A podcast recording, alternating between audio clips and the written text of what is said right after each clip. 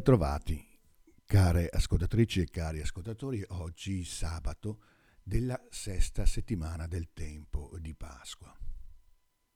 A giudicare da ciò che avviene nella sinagoga di Efeso, oggi lo sentiremo nella prima lettura, possiamo dire che non basta la franchezza, che non è neppure sufficiente conoscere ed esporre le cose con accuratezza ma è necessario una maggiore accuratezza nel conoscere e nell'annunciare la via di Dio.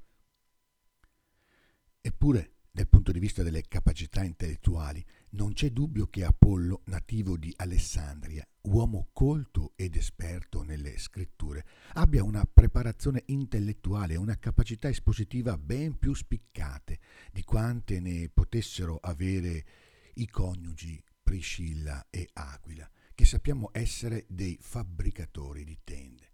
Eppure vi è un livello di comprensione del Vangelo e una capacità di farsene testimoni e annunciatori che va ben al di là della preparazione e delle capacità intellettuali.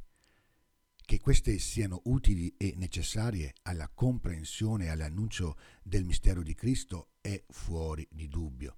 Non di meno bisogna essere sempre molto vigilanti nel non trasformare l'annuncio del Vangelo in una semplice dottrina, per quanto elaborata e convincente che possa essere.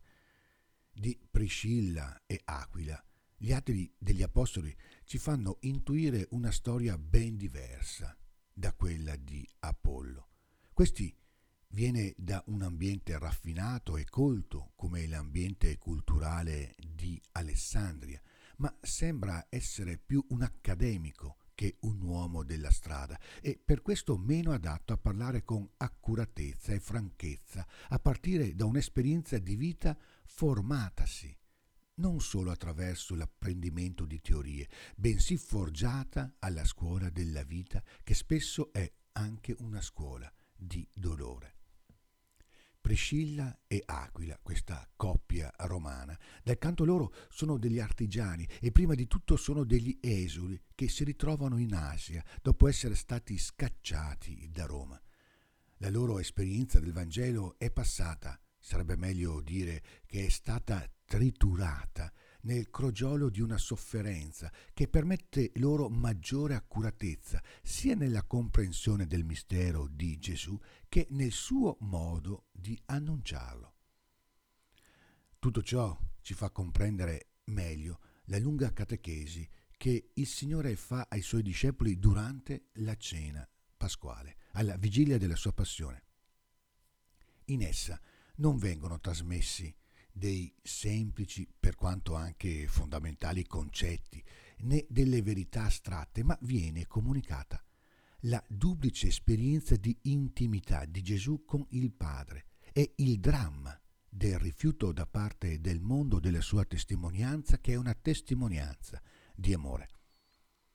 Una promessa ci prepara alla solennità dell'ascensione che celebreremo proprio domani. Chiedete e otterrete perché la vostra gioia sia piena.